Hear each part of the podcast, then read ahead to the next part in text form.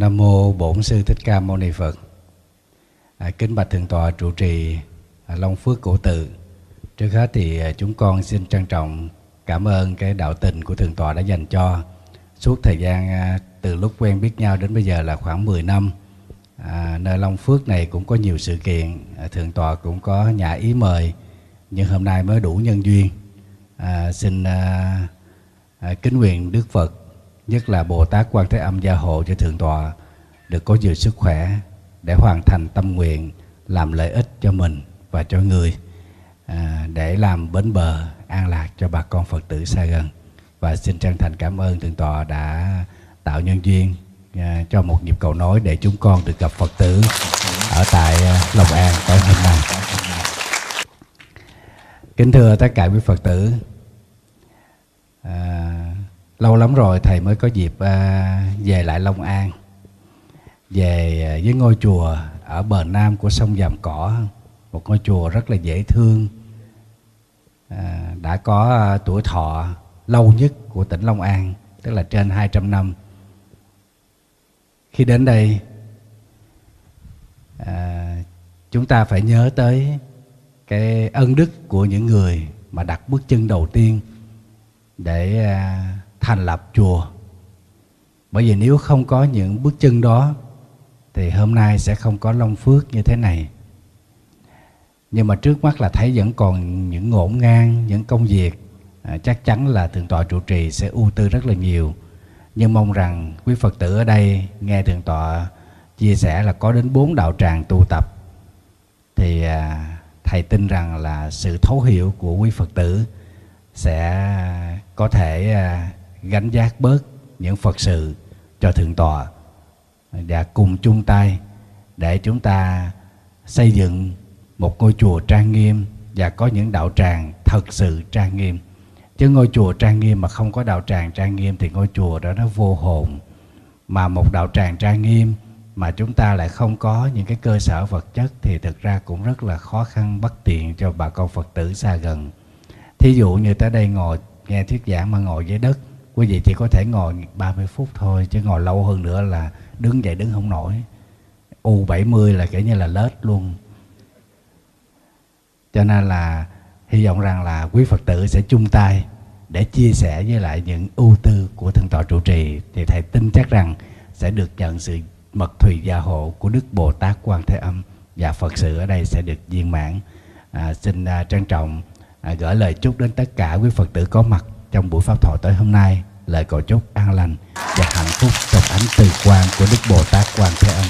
Hồi nãy ngồi hầu chuyện với lại thầy trụ trì, có một phật tử tới chào mà thấy thương lắm. Trời ơi, con gặp thầy mừng quá, con ra tới chùa thầy ba lần, không gặp. Đi ba lần đó, từ đây đi ra chùa thầy cũng xa. Đi ba lần không gặp, mà hôm nay được gặp là mừng lắm. Thầy nghĩ với phật tử chắc cũng rất là muốn gặp thầy nhưng mà chiều nay có một phật tử nói làm thầy vui lắm. Trời ơi lần đầu tiên con thấy thiệt thầy ngoài thầy trẻ quá. Trời thầy nghe thầy thích vô cùng. Trong cuộc sống này có khi chúng ta cũng phải dành cho nhau những lời nói dễ thương đúng không? À, mình á không có thích màu mè nhưng mà ai nói dễ thương thì mình cảm thấy bình an. Nhưng mà ngược lại ai mà nói xà mâu thì mình cảm thấy mình bực bội vô cùng.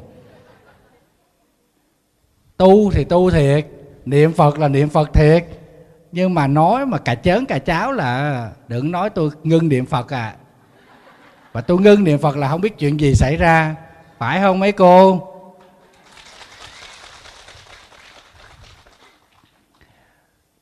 Kính thưa quý phật tử, có thể nói là cảm giác của thầy là rất là là là hạnh phúc khi mà ngồi ở nơi này dù chỉ là một cái ờ, khung bạc và phật tử ngồi thấp thoáng ở dưới những gốc cây. Nhưng mà thầy cảm nhận rằng tất cả quý phật tử ở đây được giáo dục rất là tốt. Thầy thấy mặc áo tràng đẹp nè, có người mặc cả áo dài đẹp nữa nè. Thầy đi ngang thầy thấy có người mặc áo dài đẹp hai ba tà rồi bốn năm tà rồi. và biết chấp tay chào nhau không phải ai cũng có thể làm được điều đó đâu. Đó. Mình cũng thích đi tu, nhưng mà mình tu mình cũng không thích một số người ghét cái con mẹ đó. Đi đâu cũng gặp hoài. Tràn ràng tràn ràng, muốn hốt con thầy trụ trì hay sao không biết nữa. Ngộ không? Mà đi tu thì người ta cũng đi tu mắc mới gì đi dòm ngó người ta. Nhưng mà cái đó là cái tánh của chúng sanh. Mình muốn thành phật, nhưng mà cái tập khí chúng sanh nhiều khi nó còn sót lại ở trong lòng của chúng ta. Và chính những tập khí này, nó dẫn chúng ta đi lang thang trong các nẻo luân hồi. Và có khi chúng ta bị dìm xuống trong tột cùng của đau khổ. Niềm vui thì không có bao nhiêu. Tuổi đời qua mau, mới đó mà tóc đã phai màu. Mà những nỗi lo toan, những muộn phiền những chật vật trong cuộc sống thì nó cứ đeo bám mình. Và có những lúc chúng ta cảm giác rằng mình đang lạc lõng, đang bơ vơ giữa cõi đời này. Có những khi mình ngồi bên cạnh người mình yêu thương mà mình cảm thấy như mình là người xa lạ. Lúc đó chúng ta cần cái gì? Cần lắm một sự bình an. Trong giáo nghĩa của đạo phật theo hệ bất truyền. Thì đức phật dạy rằng, có hằng hà sa các đức phật, các đức bồ tát. Với hạnh nguyện cao cả, đến trong cuộc đời này, để làm an lạc cho cuộc đời, cho chúng sanh. Thì trong đó có một vị bồ tát, sẽ có mặt đúng lúc khi chúng ta đau khổ cùng tột và vị bồ tát đó nhẹ nhàng, từ ái. Như là người mẹ yêu thương con cái không điều kiện, chính là bồ tát quan thế âm. Thầy rất là vui khi biết rằng ở tỉnh long an nói chung và tại long phước cổ tự này nói riêng, nơi thành phố tân an này, hạnh nguyện, tâm tư của thượng tọa trụ trì của bao nhiêu bà con phật tử suốt thời gian mười mấy năm qua giờ đã hiện thực, chính thức khởi công xây dựng tôn tượng Đức Bồ Tát Quan Thế Âm cao 70 mét. Là biểu tượng của lòng từ ái, là biểu tượng của tình yêu thương. Những công hạnh từ ái yêu thương của Bồ Tát Quan Thế Âm như thế nào, thì hôm nay thầy xin phép được trình bày với lại quý Phật tử qua chủ đề Quan Âm như mẹ hiền.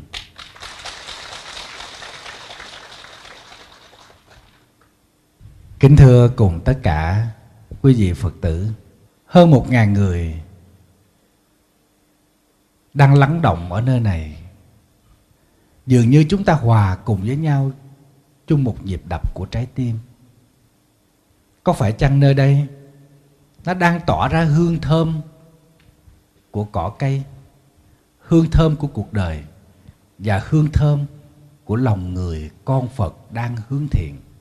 Trong đó có sự mật thùy gia hộ của Đức Bồ Tát Quan Thế Âm. Thầy có cảm giác nơi này nó đang lắng lại. Và trong giây phút này chúng ta cảm thấy trân quý cuộc đời đã mang chúng ta đến nơi này. Dù hiện tại cuộc sống vẫn còn những trăn trở, những khó khăn và những muộn phiền, nhưng thầy tin chắc rằng ngay đạo tràng này, lúc này, khoảnh khắc này, dường như chúng ta đã quên đi tất cả những muộn phiền của cuộc sống. Không phải đạo tràng nào cũng có được. Cái sự linh thiêng như thế này hơn ai hết. Chúng ta hiểu được những nỗi đau trong cuộc sống mà chúng ta phải gánh chịu. Giờ ngồi điểm lại, chúng ta cảm nhận rằng có những nỗi đau nó dai dẳng bám theo chúng ta.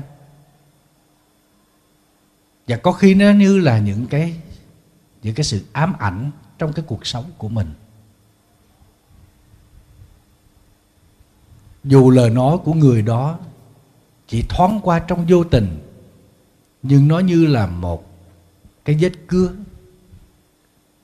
cắt sâu vào trái tim của chúng ta và để lại nơi đó một vết sẹo. Lời nói của kẻ phản bội. Lời nói của người không biết yêu thương trân trọng cuộc sống,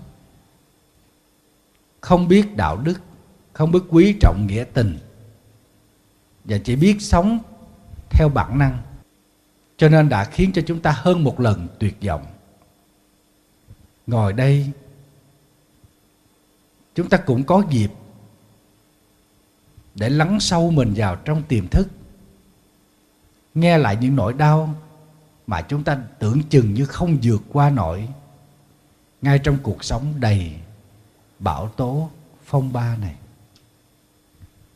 Trung quy không ngoài cái chuyện là đi tìm cuộc sống thông qua các việc làm để có cơm, có áo, có gạo, có tiền.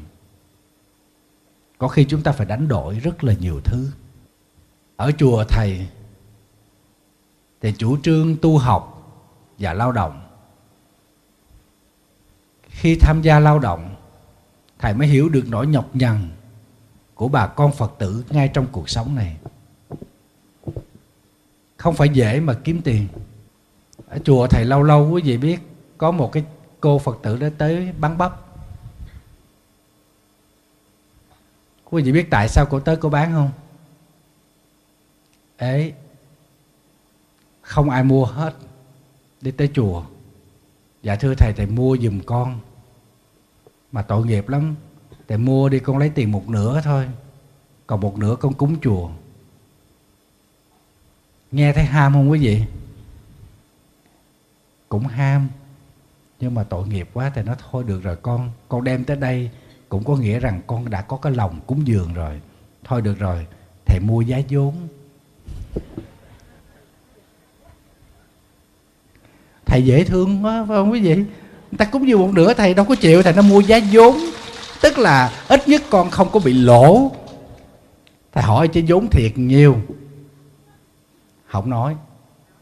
Không nói. Thầy muốn cho nhiêu thầy cho. Thầy nói thầy đâu có đi buôn đi bán đâu. Thầy hỏi cái này con bán cho người ta ăn trái nhiều. Dễ thương lắm. Con bán người ta ăn trái ngàn. Bán thầy trái 500 thầy hỏi 500 rồi có lỗ không? Dạ không. Thầy nói vậy sao mới vô? Nó bắn nửa tròn nửa cúng dường nữa té ra vốn mua có 300 trái à. Thầy chọc cho vui thôi nhưng mà thầy thấy buổi chiều như thế tội nghiệp lắm. Thầy mua mua hết. Thầy, thầy cho thêm tiền nơi đó thầy cảm nhận được những cái nỗi nhọc nhằn của bà con phật tử. Vì cuộc sống này, mỗi người một nghề, mỗi người một hoàn cảnh, mỗi người một cái một cái nghiệp vụ, chúng ta phải lao động cật lực, chúng ta phải làm việc rất là nhọc nhằn để có cuộc sống. Nhưng mà cuộc sống có khi nào nó mỉm cười hoài với chúng ta không? Điển hình cái chị bán ế đó là một trong những hoàn cảnh mà chúng ta có thể thấy được rằng cuộc sống này nó vốn không có gì là chắc chắn hết.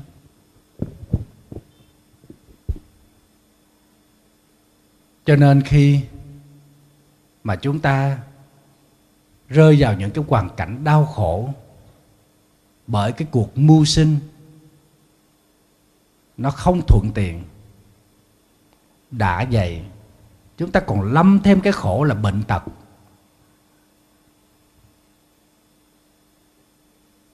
Bệnh xong, đã buồn thúi ruột rồi. Còn gặp thêm ông chồng, có vợ bé. Quý vị khổ không? Thầy đưa ra một cái hoàn cảnh bi đát quá, đúng không? Nhưng mà những người khổ như thế đã từng tới chùa kể cho thầy nghe. Thầy mới hỏi vậy chứ con làm gì? Trong lúc khổ đau cùng cực đó. Không có tiền mà đóng tiền nhà trọ nữa. Chồng thì đi đâu không biết. Đi chơi là tha hồ mà đi. Con cái thì nheo nhóc. Chỉ còn ta với ta.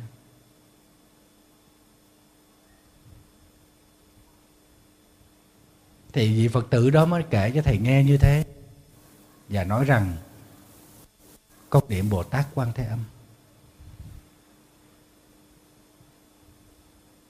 Con cũng không biết phải làm sao con niệm bồ tát quan thế âm thôi ngồi khóc rồi niệm. Ta hỏi, niệm bồ tát cơm có gạo ăn không con? Dạ có. Tối đó cái bà chủ nhà trọ tới cho con thùng mì. Chúng ta nhìn hình ảnh bồ tát quan thế âm là cái một cái tôn tượng trang nghiêm, thậm chí có hào quang, thậm chí phải mỉm cười, phải vui vẻ. Cho nên trong cái trong cái suy nghĩ của chúng ta, bồ tát là như thế. Nhưng thưa với lại quý phật tử, tại sao gọi bồ tát như mẹ hiền? Là tại vì bồ tát thương chúng ta như người mẹ hiền thương con dại.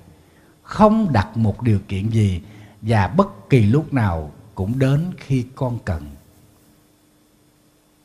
bản chất của mẹ hiền là như vậy đó.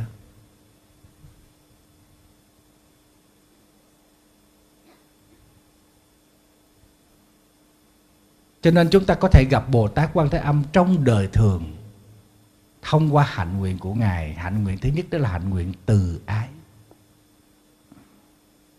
Mà chúng ta quen tụng là nam mô đại từ đại bi quan thế âm bồ tát tức là con xin quay về nương tựa và đảnh lễ đức bồ tát quan thế âm. Là vị bồ tát có tình yêu thương dạt dào không điều kiện, đem tới những niềm an lạc và giải trừ đi những nỗi muộn phiền của chúng sanh.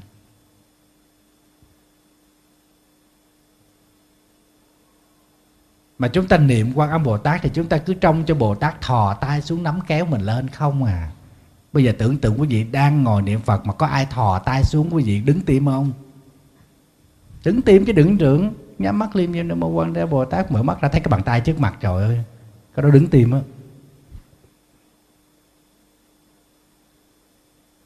Bồ tát quan thế âm bàn bạc trong cuộc sống này.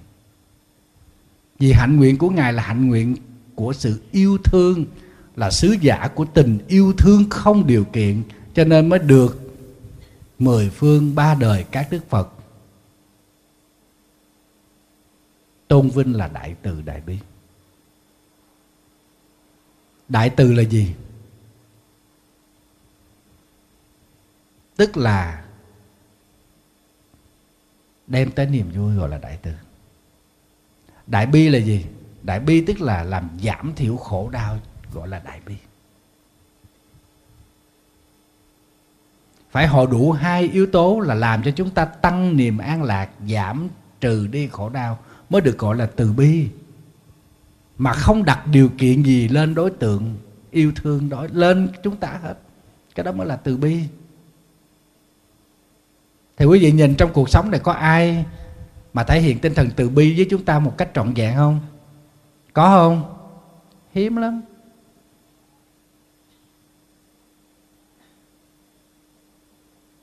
Rất là hiếm. Người ta cũng yêu thương mình, người ta cũng chiều chuộng mình. Trời ơi ta mua này mua kia tặng mình, nhưng mà điều kiện abc người ta sẽ đặt ra ta sẽ sắp lớp ra. Rồi mình yêu thương người ta, có tinh thần từ bi, hỷ xã không? Tinh thần đại từ đại bi không? Có yêu thương kiểu đó không?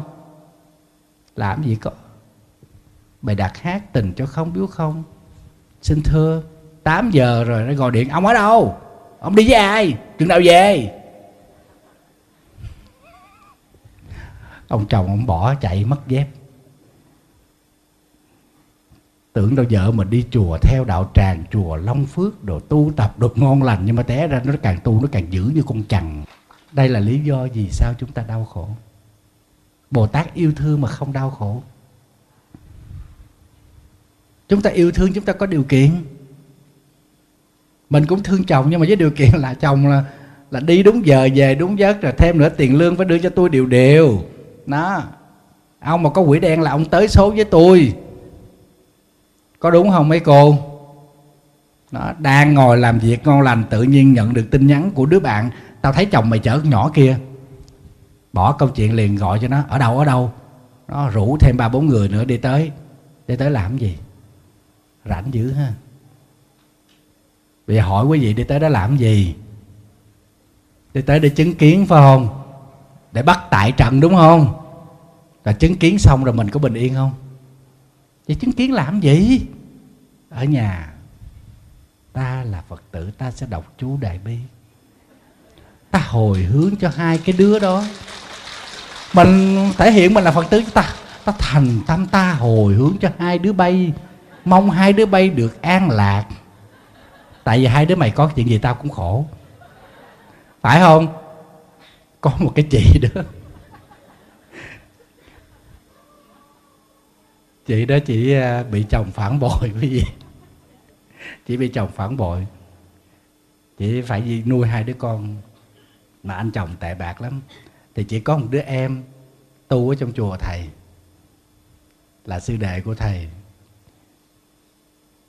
chỉ hận đời ghê lắm, chỉ hận kẻ bạc tình mà. Rồi sau đó chỉ phát tâm chỉ ăn chay, chỉ tu, chỉ niệm phật. Có một bữa thầy hỏi, bây giờ lòng con bình an chưa? Khóc. Lâu lâu vẫn dở lại những tấm ảnh cũ ra để nhìn. Chứng tỏ rằng trong lòng vẫn còn người kia. Nhưng mà nhắc tới tên là không được, hai đứa con nhắc tới tên là không được. Thầy nói, vậy con ăn chay làm gì? Ngày nào cũng tụng tụng chú đại bi 21 biến, ngày nào cũng tụng vậy. Thầy nói con phải tụng cho nhiều và con hồi hướng cho hai người đó không không? Hồi hướng cho ai được? Trừ thằng cha con mẹ đó ra. Chỗ phản ứng rất là mạnh mẽ.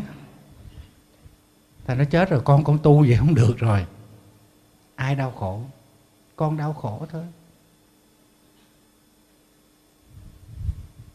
Tại sao mình phải gặp người đàn ông phản bội? Mình học phật, mình biết nhân quả mà thiếu những người đàn ông tốt mà sao mình không chọn mình, thương yêu mình chọn nhầm cái người phản bội? Đây là cái sự hệ lụy của cái nhân mà mình phản bội người ta trong quá khứ thôi.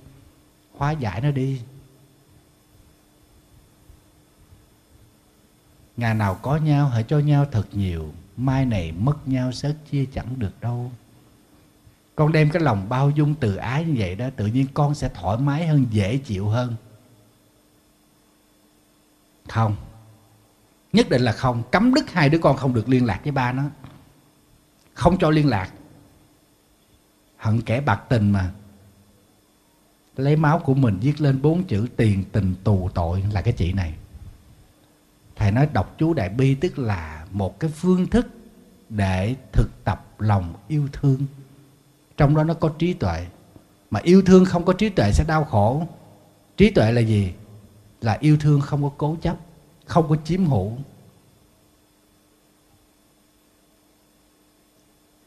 Chị này chỉ rảnh lắm. Lâu lâu chị đi ngang cái công ty cái anh này, coi cái con mắm đó nó có ngồi kế ổng không?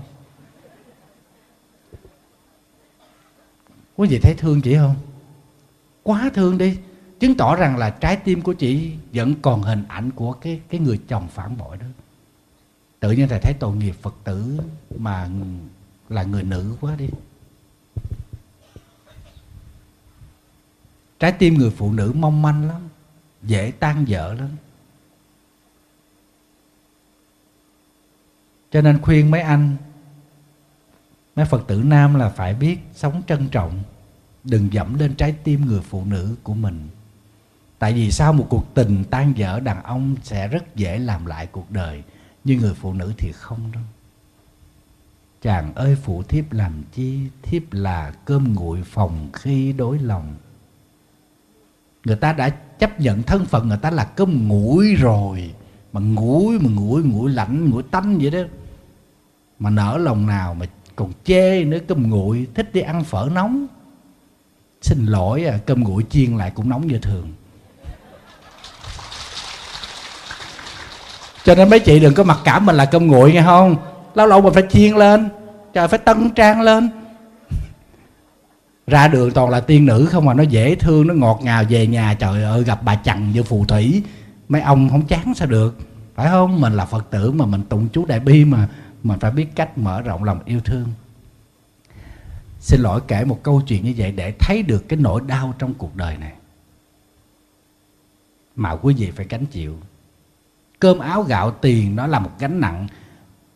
Tình yêu thương sự phản bội, cái đó có khi nó làm cho chúng ta chìm xuống tận cùng của hố sâu đau khổ.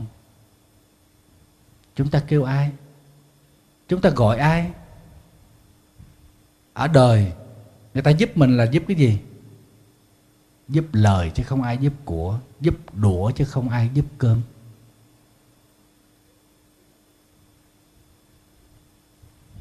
Thì chúng ta phải học. Thứ nhất là cái hạnh từ bi của bồ tát quan thế âm. Chúng ta yêu thương cuộc sống này, yêu thương chính bản thân mình và yêu thương những con người mà chúng ta gặp trong cuộc đời này. Và chúng ta quán chiếu về cái nhân duyên gặp gỡ họ. Tại sao mình tốt với họ mà họ lại đối xử tệ với mình? Mình đặt một dấu hỏi này không phải là chúng ta bắt buộc họ phải tốt với mình, nhưng để tìm ra một cái lời giải đáp rằng nhân quả rất sòng phẳng. Thì mình không quán hận họ nữa. Chứ mình quán hận họ, mai mốt con mình nó lớn lên, nó dựng vợ gả chồng, rồi một mình mình được à? Cũng phải gặp cha già dịch kia. Con mình nó yêu cầu mẹ, con muốn ngày đám cưới của con có ba. Rồi mình làm sao? Nó không có hiểu là nó đang chạm tới nỗi đau của mình. Rồi khi gặp nhà kia mình giới thiệu ông này là cái gì? Phải không? Có một cái chị đó, thầy hỏi chị nói con giới thiệu ổng là ba của con con. Hỏi chị, chứ ổng là gì của con? Đâu là gì đâu.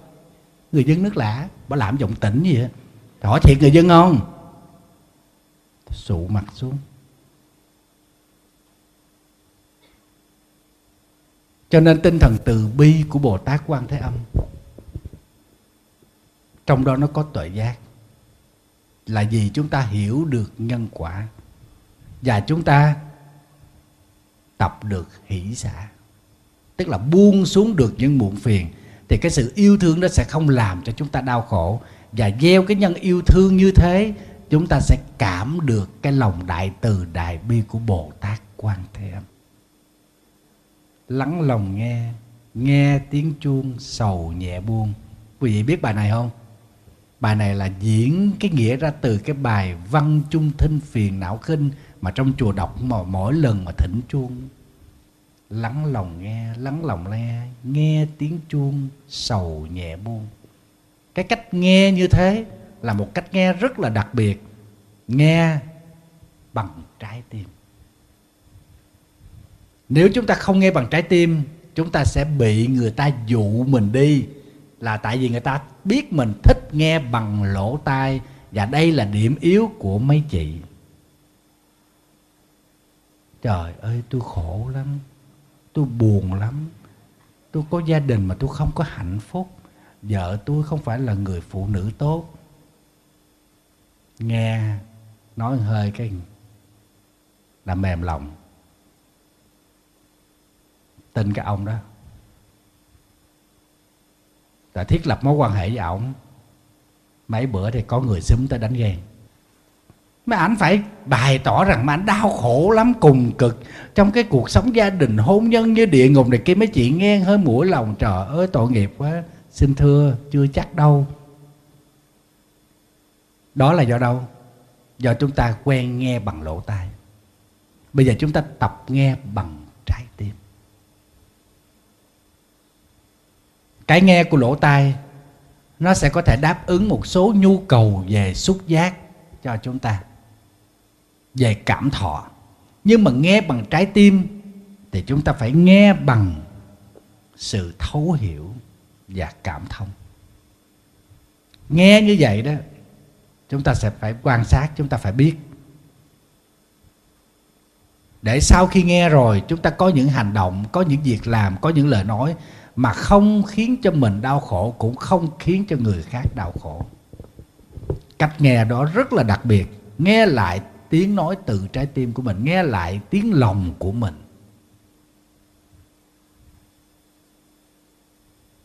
Thấy người ta đang giận dữ, người ta la hét um sùm. Mình nghe cái âm thanh đó, tự nhiên mình mình thấu hiểu tiếng ở trong tâm của mình vọng lên mình mà hung hăng như vậy, thì mình sẽ có thể gây ra những điều phiền toái trong cuộc sống này. Chúng ta có khả năng hung hăng không? Có. Chúng ta có khả năng tham lam không? Có. Chúng ta có tố chất ích kỷ không? Có hết. Nói chung là tất cả những thứ xấu xa gì mình cũng có hết. Vì sao? Vì mình ở trong cõi này gọi là cõi dục do tất cả những cái nghiệp xấu đó, cái nghiệp xấu ác đó mà dẫn cho chúng ta tái sanh trong cõi dục này, cho nên bản chất chúng ta vẫn có những hạt giống đó trong kinh gọi là chủng tử. Những cái hạt giống xấu đó. Nhưng mà mình không sử dụng. Mình học phật rồi. Cho nên mình thấy người ta gây lộn. Là tự nhiên mình thấy sợ. Ai mà lớn tiếng với mình mình nhịn mình vô chùa đó, mình lỡ mình mang dép vô chùa, gặp phải một bà chằn, không thấy cái bảng à mắt để trên chân mài à. Trong chùa có gấu đó nha quý vị. Thầy nói có đụng chạm ai ở đây không? Trời thầy nghe ở đây có bốn đạo tràng, thầy cũng ớn lắm nha. Thầy cũng sợ lắm á. Đạo tràng này có cái chuyện ma cũ ăn hiếp ma mới không? Có không? Ai có thì chúng ta bỏ đi. Tại vì sao? Tại vì ma cũ, ma mới gì cũng khổ đau như nhau thôi. Chúng ta khổ đau, chúng ta mới tìm đến cửa phật để chúng ta học giáo lý của đức phật. Mong được giải trừ khổ đau thì có nhiều người tới chúng ta phải có trách nhiệm. Đó là phật tử đó.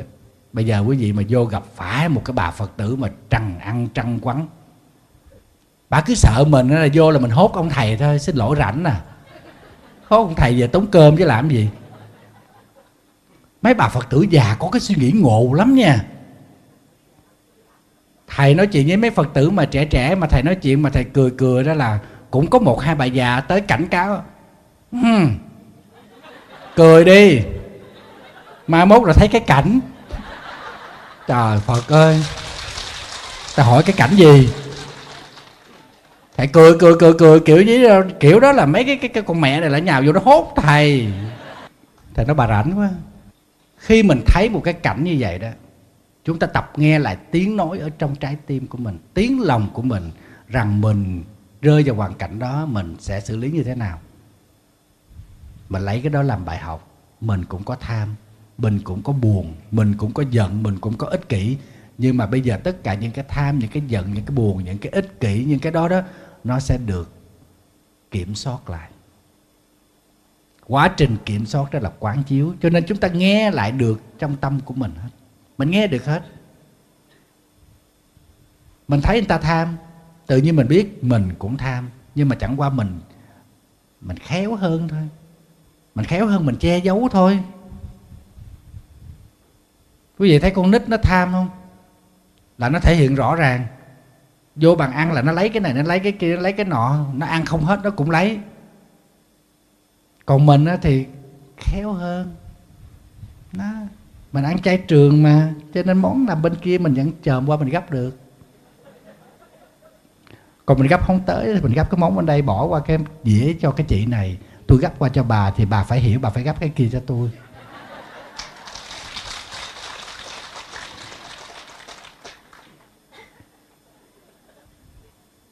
Bây giờ mình đi nè, mình đi ngoài đường nè. Mình gặp có một cái cục tiền nó rớt dưới đất. Chúng ta làm sao? Quý vị làm sao? Mình mà đi luôn là thấy mình có vẻ không bình thường rồi đó.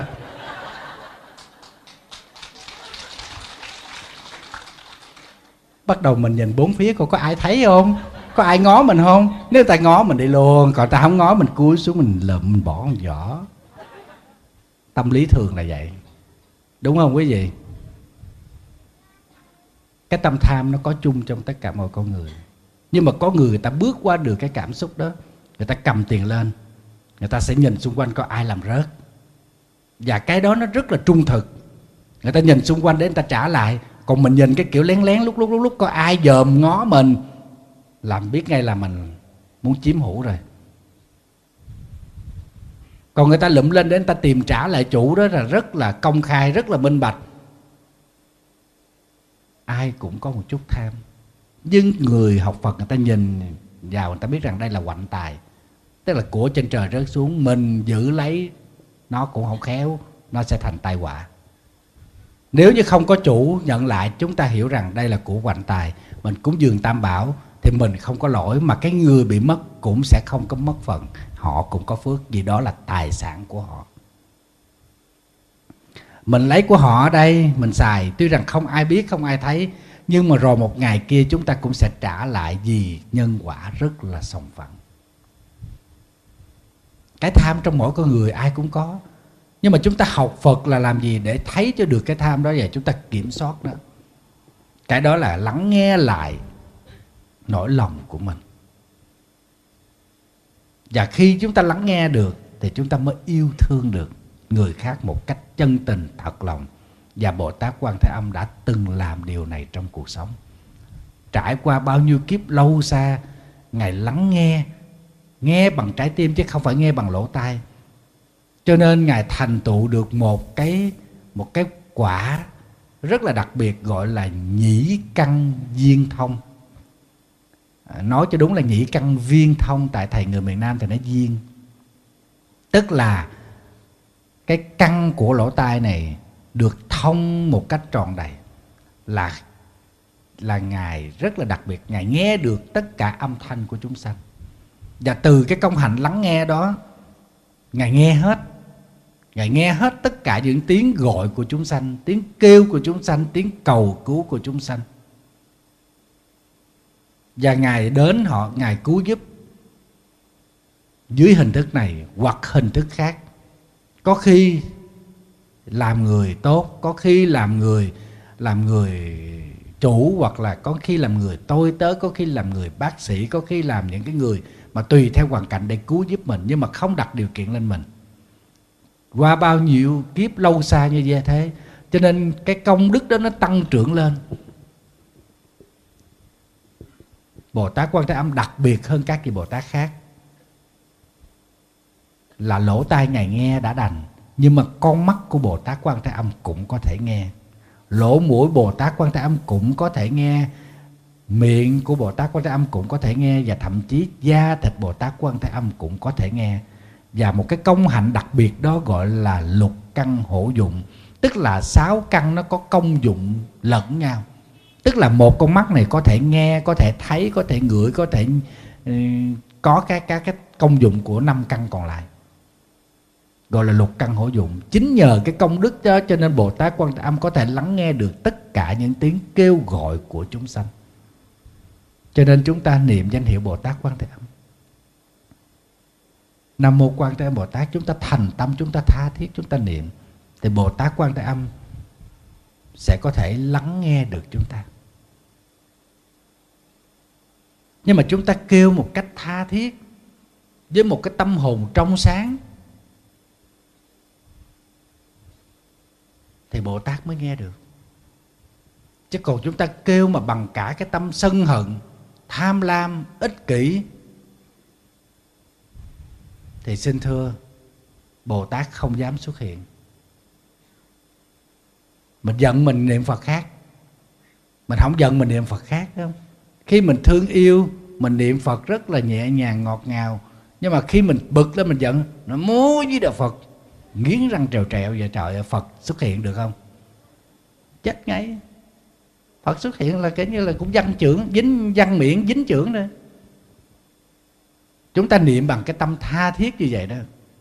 Đảm bảo với lại quý vị bồ tát sẽ ứng hiện mà không phải ứng hiện cái kiểu là bồ tát phải đứng xẹt hào quang trên tòa sen rồi cầm cái bình nước rồi rưới cho chúng ta không phải.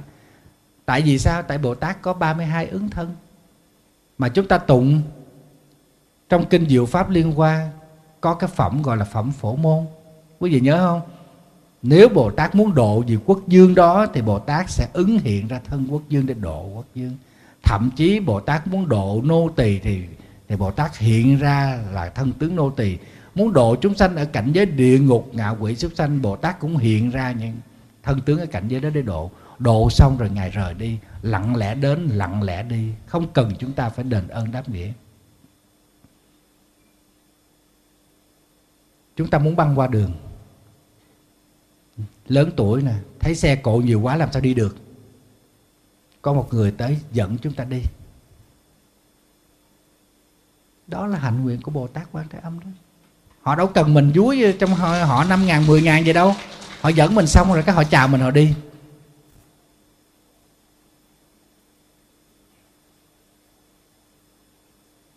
Chúng ta đang nhức mỏi. Ngồi chúng ta đi không nổi. Có người tới đưa cho mình chai dầu họ sức sức cho mình họ so cho mình xong họ đứng họ về đi. Đó là bồ tát quan thế âm ứng hiện đó. Cho nên bồ tát đi vào đời độ sanh, nhưng không rời cái tự tánh chân như, lấy cái tâm từ bi, hỷ xả của mình qua cái hành nguyện đó đến với tất cả cuộc đời mà không cần cho ai trong cuộc đời này biết ngài, đền ơn đáp nghĩa cho ngài. Ngài không cần. Hạnh nguyện bồ tát quan thế âm là như vậy đó. Như vậy mới được gọi là mẹ hiền. Không đặt điều kiện gì đối với con cái hết. Chúng ta thương con, chúng ta đâu có bao giờ chúng ta nuôi con à mẹ nuôi con. Mai mốt con phải nuôi lại mẹ không có bà mẹ nào vậy hết á. Bà mẹ mà đặt điều kiện lên con này không gọi là mẹ hiền nữa. Gọi là ác phụ. Một bà mẹ hiền, dù khó khăn, dù khổ đau, dù tột cùng ở trong cái sự phản bội, người mẹ nó vẫn bảo bọc con cái và nuôi con tới khôn lớn. Thí dụ như ca dao chúng ta có câu rất là hay gió đưa bụi chuối sao hè, anh mê vợ bé bỏ bè con thơ. Con thơ tay ẩm tay bồng, tay dắt mẹ chồng đầu đội thúng sôi cái đó mới là mẹ hiền đó. Chồng phản bội. Một nách hai ba con, lam lũ làm ăn, còn phải nuôi bà mẹ chồng đó không? Tay dắt mẹ chồng đầu đội thúng bông. Cái đó mới là mẹ hiền nếu là thầy thầy cũng cho bà mẹ này lên đường. Bà đẻ ra, cái đứa con đứa con làm tôi đau khổ, cho nên thôi dẹp. Thầy không thể là mẹ hiền được, quý vị thấy không? Người mẹ hiền là như vậy. Bốn cái câu ca dao này, nó phản ánh được cái trái tim từ ái của một người phụ nữ. Người phụ nữ thương con như vậy trong hoàn cảnh ngang trái, bẻ bàn vẫn thương con vẫn chăm sóc con vẫn nuôi con. Nghèo khổ vì cháo rau chia sớt cho con, chứ không bỏ con. Đó mới là mẹ hiền, và cũng không đặt điều kiện gì lên đứa con của mình hết. Thì bồ tát quan thế âm cũng vậy. Thương chúng ta với tình thương của một vị bồ tát vốn là cổ phật, tức là đã thành phật lâu xa trong quá khứ rồi nhưng mà vì thương chúng sanh còn đau khổ cho nên phải tiếp tục trở lại với hạnh nguyện của bồ tát đi độ sanh.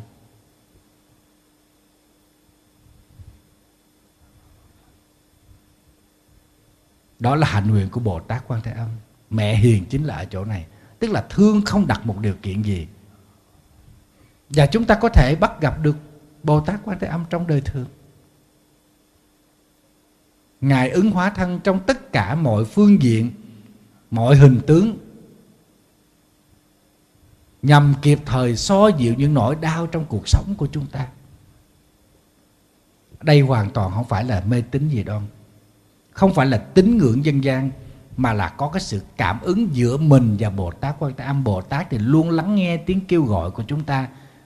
Thì chúng ta kêu gọi thì Bồ Tát nghe thôi. Chúng ta kêu gọi bằng cái tâm tha thiết hướng thiện, không than trời, không trách đất bây giờ mình trách kẻ vô tình, trách ai phản bội rồi cuộc sống của chúng ta có thay đổi không? Đạo phật dạy chúng ta không không có trách móc, mà hãy quán chiếu vào thực tại để chúng ta nhận ra được nhân quả chi phối mình. Để mình bằng lòng với cuộc sống hiện tại, khi chúng ta thay đổi được cái dòng suy nghĩ đó, thì chúng ta sẽ không còn quán thù, không còn hiềm khích, mà hãy chúng ta thay đổi được suy nghĩ thì cuộc đời chúng ta sẽ thay đổi.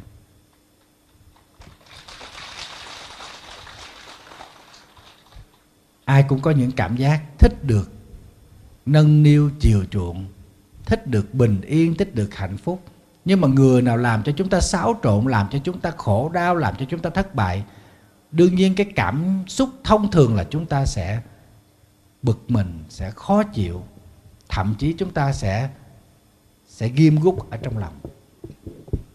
Nhưng bồ tát quan tâm dạy cho chúng ta khi chúng ta ghim lại trong lòng, nơi đó nó đầy hận thù thì chúng ta sẽ là người khổ đau đầu tiên. Thầy thấy có nhiều phật tử trẻ đi tới chùa mà nhờ thầy can thiệp dùm vô trong gia đình, khuyên cha mẹ. Thầy thấy thương lắm. Có mấy em phật tử trẻ trẻ tới và thưa sư phụ. Con nhờ sư phụ nói về một tiếng, chứ con thấy nhà con giờ như địa ngục vậy đó. Ba má con là không có nói chuyện với nhau cả năm nay rồi. Mà lớn hết rồi năm mấy sáu chục tuổi rồi. Thầy hỏi tại sao vậy con? Con không hiểu lý do gì mà ba má con không nói chuyện với nhau. Mà có nói với nhau toàn là gây là cãi không, thậm chí nói những lời rất là khó nghe. Mà cả nhà đều là đệ tử của thầy, là phật tử. Tết đó đi tới thăm chúc tết thầy cũng chia ra hai nhóm ai đi với ba mày thì đi, ai đi với má thì đi. Má không có đi chung với ba. Chia hai nhóm vậy đó. Rồi ở nhà đó, tu tập tụng kinh nó chia ra hai đạo tràng. Một đạo tràng tụng từ 7 giờ tới 8 giờ, một đạo tràng tụng từ 8 giờ tới 9 giờ. Trời đất quỷ thần ơi, thầy nói phật cũng mệt với cái gia đình này. Còn tu cái gì nữa quý vị thấy không? Những cái chuyện tưởng chừng như không thể xảy ra mà vẫn xảy ra trong cuộc sống.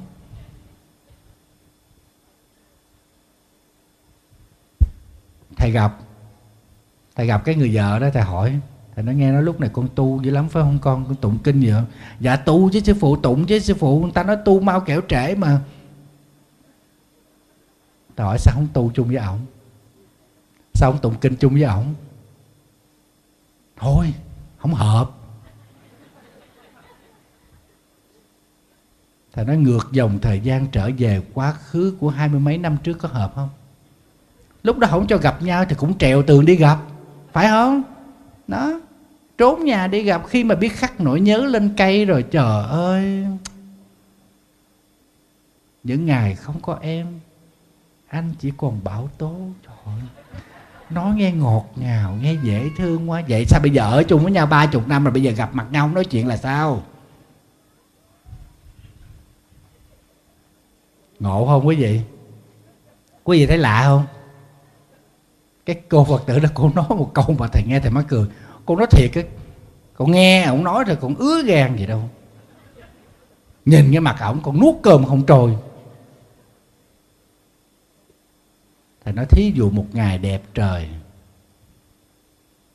con nghe người ta báo tin ổng bị tai nạn, và ổng bị một cái cái thảm họa gì đó, đau khổ lắm, thì con phải xử sự như thế nào? Dầu một ngày cũng nghĩa phu thê. Vợ chồng lớn rồi, biết tu tập rồi, không có tình. Giống như cái thời son trẻ thì cũng còn cái nghĩa để cho con cái của mình nó có điểm tựa. Con cái mà mình đẩy nó tới cái chỗ là chọn ba hay chọn má? Nó làm sao? Cái đó đạo phật không có dạy. Phải tập từ ái, phải tập bao dung thương ông chồng thì phải thương luôn cái tật xấu của ổng. Chứ không phải mà ngồi tố cáo hồi xưa bảnh trai đẹp đẽ về nhà ở dơ như quỷ. Trời ơi, đã chấp nhận thì phải thương luôn cái ở dơ như quỷ của ổng. Phải không? Hồi xưa thì nói năng ngọt ngào. Bây giờ đó ngủ ngái ầm ầm. Lúc thương thì không nghe ngái ầm ầm nhưng mà khi ghét rồi đó là nghe ngái ầm ầm. Ngộ không? Quý vị thấy ngộ không? Cái đó là do đâu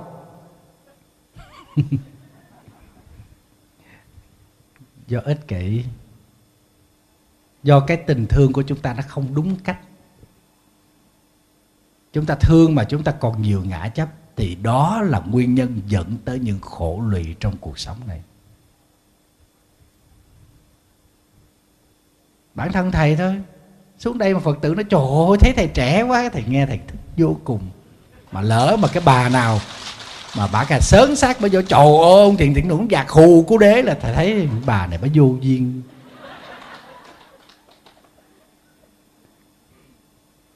Bản thân thầy thôi. Thầy vẫn thích nghe những lời nói có cánh. Thì làm sao trách được các phật tử? Nhưng mà dưới quan điểm từ bi hỷ xã của bồ tát quan thế âm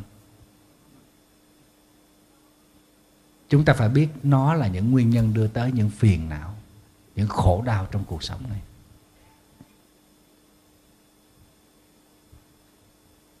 Chúng ta niệm bồ tát quan thế âm bằng cả cái lòng từ bi hỷ xã đó, tha thiết như vậy. Nó có sự cảm ứng giữa mình với bồ tát. Đây là điều chắc chắn. Cũng là niệm phật với nhau. Nhưng mà tại sao có người niệm phật lòng an ổn, nhưng mà có người niệm phật thì không an ổn? Là do cách niệm phật không có đúng. Cũng niệm răng trời răng đất ấy, chứ đừng phải giỡn đâu. Niệm cho cả sớm biết mình tu mà trời ơi. Sách áo tràng đi chùa nghe mặc đồ từ nhà thím hai đi chùa tụng kinh nghe bay. Cả khu phố biết thím hai tụng kinh hết nhưng mà thím hai không nhịn ai trong cái khu phố này. Thím hai là chùm chỉ đại của khu phố này. Đồng tu tập như nhau nhưng mà tại sao có người cảm được cái sự che chở của bồ tát quan thế âm? Nhưng có người niệm hoài mà không thấy bồ tát quan thế âm có một ngôi chùa nọ. Thầy xin phép được giấu tên. Thì cái sư cô trụ trì đó mở cửa cho phật tử tới tại vì cái chùa này nằm ở trong cái vùng lũ lụt là cái chùa cao nhất.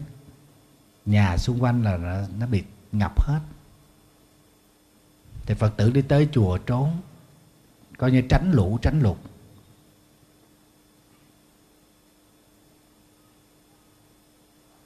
Nhưng mà khi chính quyền sở tại đi tới báo đó là phải rời khỏi chùa vì mực nước nó còn lên cao nữa. Là chùa vẫn không an ổn sư cô cố chấp, không, cứ niệm bồ tát đi. Bồ tát quan âm sẽ tới cứu mình. Thì đương nhiên phật tử phải nghe theo, phải nghe theo sư cô. Rồi một lát nữa, một tiếng đồng hồ, nước dâng lên nữa. Chính quyền sở tại tới bắt buộc là phải đi. Cũng không chịu.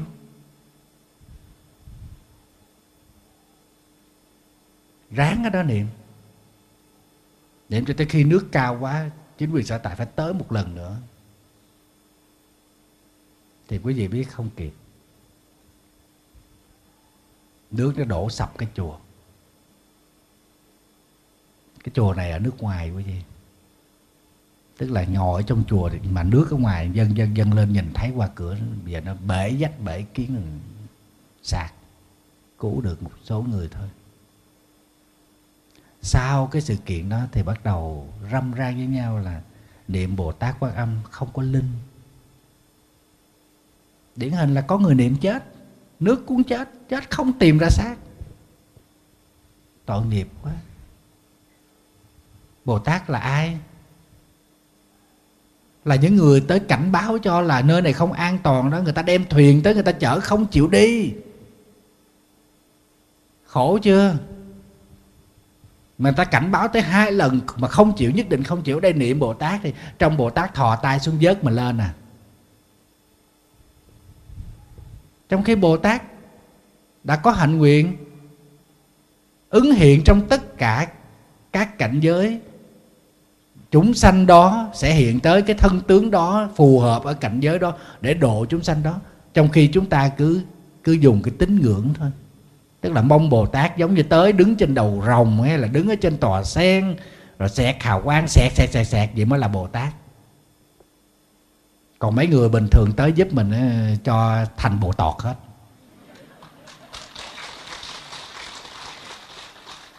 Tức là hiểu không đúng. Hiểu không đúng về hạnh nguyện của bồ tát quan thế âm những người mà tới cảnh báo cho và cứu hộ cho đó là hình ảnh của bồ tát quan thế âm là hạnh nguyện của bồ tát quan thế âm đó. Chứ còn đồ bồ tát ở đâu tới nữa? Rồi khơi xong rồi, rồi, rồi, rồi đi trách bồ tát tội nghiệp vô cùng. Cho nên khi chúng ta hướng về bồ tát quan thế âm quý vị phải biết mở lòng của mình ra. Nơi này nói khác hơn tức là không có cố chấp. Không cố chấp vào bất kỳ những điều mà chúng ta đã từng thấy, đã từng biết, đã từng nghe, đã từng cảm nhận. Bởi vì có khi nó cũng không đúng. Những điều mà chúng ta đã thấy, đã biết, đã nghe, đã cảm nhận, có khi nó cũng không đúng. Nó đúng ở bối cảnh của quá khứ nhưng không đúng với bối cảnh hiện tại. Nó đúng với trường hợp của người này nhưng không đúng với trường hợp của người kia cho nên chúng ta không cố chấp. Mà không cố chấp là gì?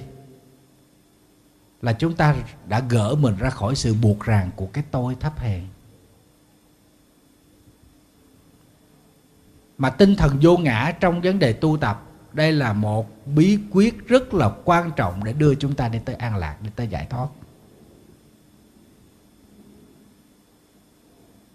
Thí dụ đi chùa sám hối quý vị đa phần đều tham gia những cái khóa sám hối trong chùa đúng không? Đó. bữa nào đông thì mình sám hối rất là hứng thú.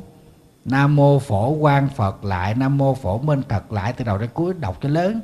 Nhưng bữa nào ít người thì đọc lai rai. Nam mô phổ quan phật, giống như sắp hết hơi. Mà có ai dòm ngó mình là mình đọc rấn trời hết. Đọc lớn vô cùng cho người ta biết, trời ơi, thím đang sám hối, nghe bay. Đó rồi ông chồng kỷ niệm ngày cưới mới cho chiếc cà rá 5 ly tư đi vô thọ bắt quan trai, bắt đầu ờ, cầm cái chén, kiết ấn cam lộ dơ cái tay bình thường ngay chán bữa nay dơ lên cao. Dơ lên cao khỏi cái chén để cho cả đạo tràng thấy chiếc cà rá.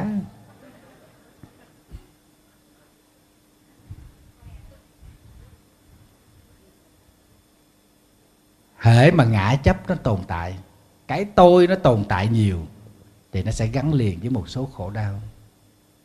Thí dụ con mình mình định hướng cho nó học ngành đó nó không thích. Nó học ngành khác. Mình làm cha mẹ mình vui hay mình buồn? Đa phần là không vui. Phải không quý vị? Không vui. Thì mấy đứa con đó, nó mới nói là con có cái sở thích của con. Bây giờ con học cho mẹ vui cũng được, nhưng mà con đau khổ lắm. Tại vì thầy cũng có từng tham gia vào những cái sự tranh cãi này của một vài gia đình. Nói thiệt là thầy không phải là dân nhiều chuyện. Nhưng mà nhưng mà người ta cứ đem chuyện tới người ta nói cho thầy nghe nhiều quá cho nên nó trở thành nhiều chuyện. Tại vì mấy đứa nhỏ nó nhờ thầy can thiệp cũng có rồi cha mẹ nó tới nhờ thầy can thiệp với những đứa nhỏ cũng có, tại vì cả nhà đều là đệ tử của thầy. Có đứa nhỏ nó, con không có thích mà mẹ bắt con đi học theo cái nghề giáo viên của mẹ, cô giáo mẹ. Con không có thích, con không có hứng thú làm cô giáo. Bà mẹ nói, mày con gái con lứa mày đi học đại học xây dựng mày làm gì mà leo trèo được giống như mấy thằng con trai không? Cái đứa nhỏ nó mẹ à đi học xây dựng đâu phải là con leo lên dàn giáo con xây dựng kỹ sư xây dựng đâu phải đâu phải leo lên trên đó. Và mẹ nói không mày con gái mày không có học ngành đó. Mày phải làm cô giáo. Mẹ làm cô giáo nè thấy không? Ai gặp mẹ ta cũng kêu bằng cô hết á. Còn mày mai mốt mày, mày, mày làm kỹ sư ta cũng kêu cái con kỹ sư chứ ta không kêu cô kỹ sư. Hai mẹ con cãi nhau thì cái ta móc cười vô cùng. Thầy nói con à cái nghề á ông bà mà nói nó là cái nghiệp cái nghiệp này là có khi nó gắn từ trong quá khứ. Tại sao mình sanh ra cái mình thích cái nghề này mình thích cái nghề kia? Điều đó có nghĩa rằng là đã có cái nghiệp từ trong quá khứ rồi.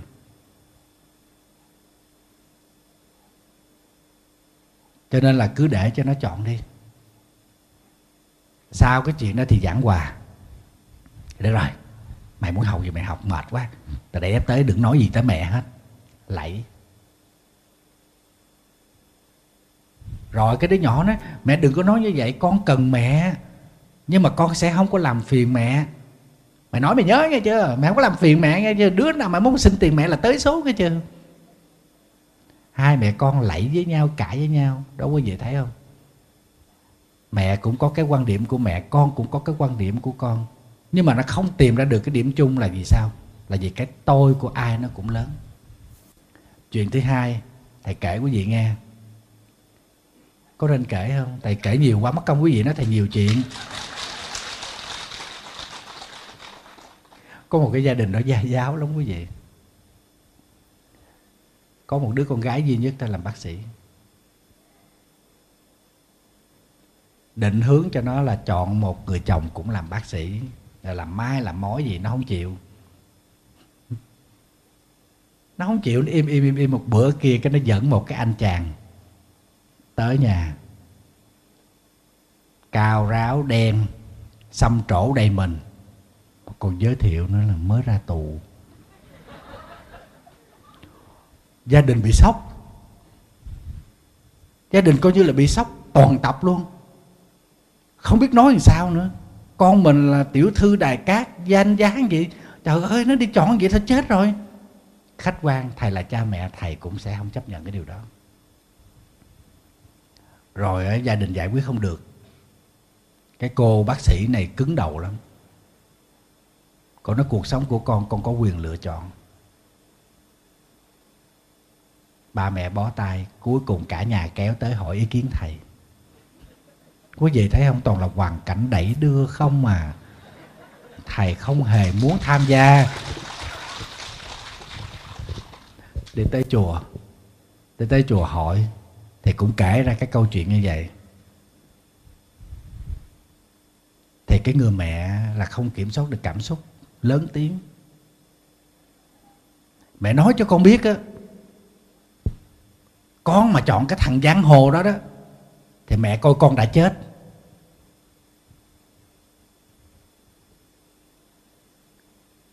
Quý vị biết đứa con nó phản ứng sao? Con hỏi mẹ là bây giờ con lấy chồng hay mẹ lấy chồng? Thầy mắc cười quá. Mà thầy cũng không dám cười tại thầy thấy căng thẳng quá. Nó phản ứng mà nó phản ứng cái kiểu con nít nó vậy đó. Bác sĩ mà mới có 27, 28 tuổi thì nó dễ thương con hỏi thiệt là con lấy chồng hay mẹ lấy chồng? Nếu con lấy chồng thì mẹ để cho con chọn còn mẹ lấy chồng thì ok mẹ tự chọn.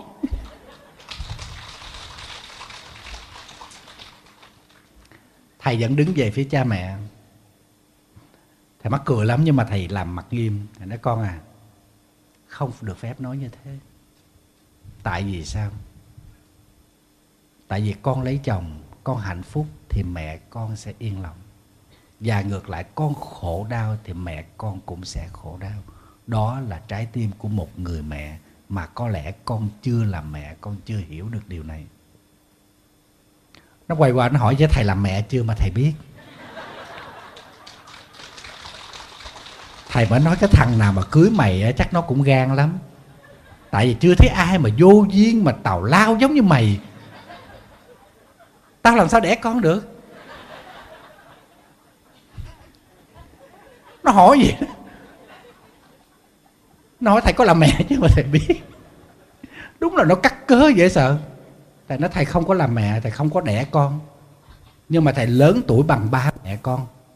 Cho nên thầy hiểu được cái nỗi lòng của ba mẹ thầy có đệ tử. Thầy không sinh con đẻ cái, nhưng mà thầy có mấy chục đệ tử, và những đệ tử đó thầy coi như con của thầy. Cho nên thầy hiểu được cái nỗi lòng của cha mẹ. Cho nên con bình tĩnh. Bây giờ con cứ suy nghĩ lại. Con có quyền lựa chọn, đó là chuyện của con. Nhưng mà con phải biết hạnh phúc của con nó gắn liền với cha mẹ. Nỗi khổ đau của con cũng gắn liền với cha mẹ mà không phải với cha mẹ không mà gắn liền với cả một dòng họ. Cho nên suy nghĩ cho kỹ đi. Người đàn ông mà con chọn đó cũng không hẳn là người xấu. Nhưng mà liệu mai mốt này con đi ra ngoài đó đi với sự kiện đó người ta hỏi chồng mày làm nghề gì? Trước đây làm nghề gì? Rồi con có dám khai ra nó nó nó nó, nó, nó bán heroin nó bị bắt ở tù không? Dám nói không? Không dám nói rồi con có hạnh gì khi con đi bên cạnh một người đàn ông như vậy không? Cho nên con phải lắng nghe mẹ con. Con quyết định nhưng mà con lắng nghe mẹ con. Rồi từ từ con sẽ hiểu. Thầy nói vậy thì con chịu. Chứ còn mẹ con tối ngày, mày tối ngày mày mê cái thằng giang hồ đó.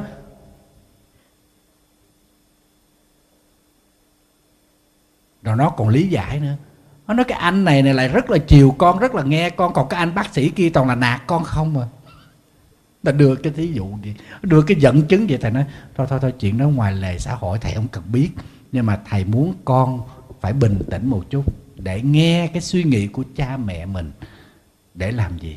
Để làm những chuyện mà cho cha mẹ yên lòng khi cha mẹ đang còn. Lỡ một mai này, con có muốn cũng không được thầy nói tới đó thì nó mới chịu, nín mới chịu im. Thì thôi, chuyện này xin khép lại ở đây. Nhưng mà ý thầy muốn nói rằng cái tôi của mỗi một con người mà không biết kiểm soát thì nó là nguyên nhân đưa tới những hệ lụy. Và đưa tới những cái khổ đau như thế thì chúng ta khi niệm Phật, khi hành trì, cái pháp môn trì niệm danh hiệu của Đức Bồ Tát Quan Thế Âm, chúng ta sẽ không có cái sự cảm ứng. Dù chúng ta khổ chúng ta rất khổ đau khi bị phản bội rất khổ đau khi nghèo đói khi bệnh tật nhưng mà chúng ta quên đi tất cả những cái tôi của mình không còn sự tham lam ích kỷ nó cao độ như vậy thì chúng ta hướng về Bồ Tát bằng cả trái tim. Thực ra chúng ta không kêu Ngài bằng cái tên, không đọc ra bằng danh hiệu, nhưng chúng ta khởi cái niệm hướng về Ngài, Thầy đảm bảo rằng Bồ Tát cảm nhận được chính chúng ta đang cần Ngài. Cho nên thứ nhất là chúng ta phải tập lắng nghe. Lắng nghe như Bồ Tát Quan Thế Âm với Bồ Tát Quan Thế Âm nghe mà được thành Phật, nghe được thành đạo. Còn mình nghe thì mình thành toàn là bà chằn không à. Mình nghe mình thành à, thành sân si mình nghe mình thành nóng giận thành ích kỷ thành khó khăn. Cho nên phải thay đổi lại cái cách lắng nghe. Đó là cái thứ nhất. Cái thứ hai chúng ta muốn tiếp cận được bồ tát quan thế âm trong tâm thức của mình chúng ta phải học cái tánh nhẫn nhục của bồ tát. Chúng ta phải nhẫn nhục với bồ tát. Nhưng nhẫn nhục ở đây là đúng nghĩa của đạo phật, chứ không phải là nhịn là nhục. Không có không có gì nhục hết á. Nó chửi mình mình im lặng, đâu có gì đâu nhục. Đem quà tới tặng mình mình không lấy nó làm gì? Tự đem về, đúng không? Nó chửi mình mà mình không nghe, thì nó nghe, chứ ai nghe? Chuyện đó bình thường không có triết lý gì hết. Nhưng mà ở đây chúng ta phải hiểu cho được cái sự nhẫn nhục là gì? Là bằng lòng, là chấp nhận với cuộc sống thực tại qua lăng kính tuệ giác của phật giáo. Có như vậy chúng ta mới khóa giải được khổ đau. Điều này được minh chứng qua hình ảnh của quan âm thị kính. Quý vị nhớ cái câu chuyện này không? Thị kính lấy chồng là thiện sĩ. Nhưng mà lúc chồng ngủ trưa đó, ngồi bên cạnh mai đồ thì thấy có cái cọng râu mọc ngược. Thấy khó coi quá, mới lấy cây kéo đi cắt cọng râu đó. Nhưng mà mới cầm cây kéo đưa lên tới cái mặt thì bà mẹ chồng la lên à mày muốn ám sát chồng mày mày muốn giết chồng mày à? La lên ì xèo, thế là thị kính bị cái nổ quan là ám toán chồng. Mà ngày xưa nó cay nghiệt lắm, phải trả về nhà. Mà ngày xưa lấy chồng mà trả về nhà thì thôi, còn mặt mũi gì nữa? Đau khổ lắm. Gái hư rồi. Quý vị thấy thân phận của người phụ nữ ngày xưa thấy tội nghiệp không? Rất là tội nghiệp. Thị kính chọn con đường xuất gia. Nhưng mà chùa không nhận nữ nhân, cho nên phải cải dạng làm nam trang, đi vô chùa để xuất gia tu tập, có tên là tiểu kính tâm thì chú tiểu kính tâm là tu hiền lành, ai cũng thương hết. Chứ mà khổ nổi lại gặp thêm một cái bà thị màu bà đi chùa, bà sàng qua sàng lại, bà hốt cái ông tiểu kính tâm này. Rồi bà đẻ đứa con bà tới bà giao, bà nói là của ông tiểu kính tâm này. Ôi giời ơi, cái bà màu thầy nghe hát chèo đó hát cái chỗ đó đúng là là là là là, là nó lột tả hết được cái tâm trạng của từng nhân vật ấy này thầy tiểu ơi trời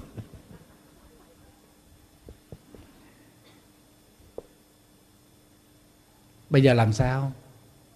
Một ông tiểu ở trong chùa mà bây giờ có người ta đem đứa con tới giao thì còn cái gì nữa? Lệ làng những quy định của của cái thời đó trước áp lực của dư luận, của pháp luật, của những quy tắc lề lối đạo đức, cuối cùng người ta đem ra người ta đánh. Đánh tiểu kỉnh tâm, chịu biết bao nhiêu là đau đớn, nhục nhằn. Nếu lúc đó tiểu kỉnh tâm chỉ cần nói lên một tiếng tôi là thân gái thì coi như là mọi chuyện nó xong. Nhưng mà còn đứa bé này, còn cái cô màu kia tiểu kính tâm thương luôn cả những con người mà đem tới những tai họa, những đau khổ cho mình. Cho nên chấp nhận. Và cuối cùng, thì người ta phát hiện ra tiểu kính tâm là nữ. Thì nỗi quan ức đã được rửa, thì tất cả đều không còn. Cho nên người ta tôn thờ tiểu kính tâm, gọi là quan âm thị kính.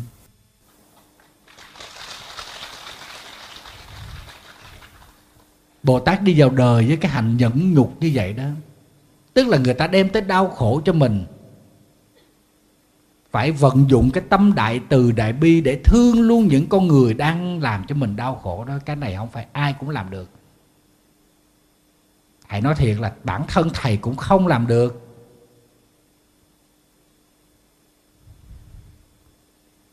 Mắng nhiếc con người ta cho đã chì chiết cho đã rồi, rồi làm khổ người ta rồi, rồi, rồi tới bắt mình thương họ hả? Tại vì cũng có một vài phật tử cũng lạ lùng lắm quý vị. Không biết có phải phật tử thật lòng là phật tử không, hay là phật tử ờ, cảm tình, hay là phật tử phong trào, hay là phật tử trá hình?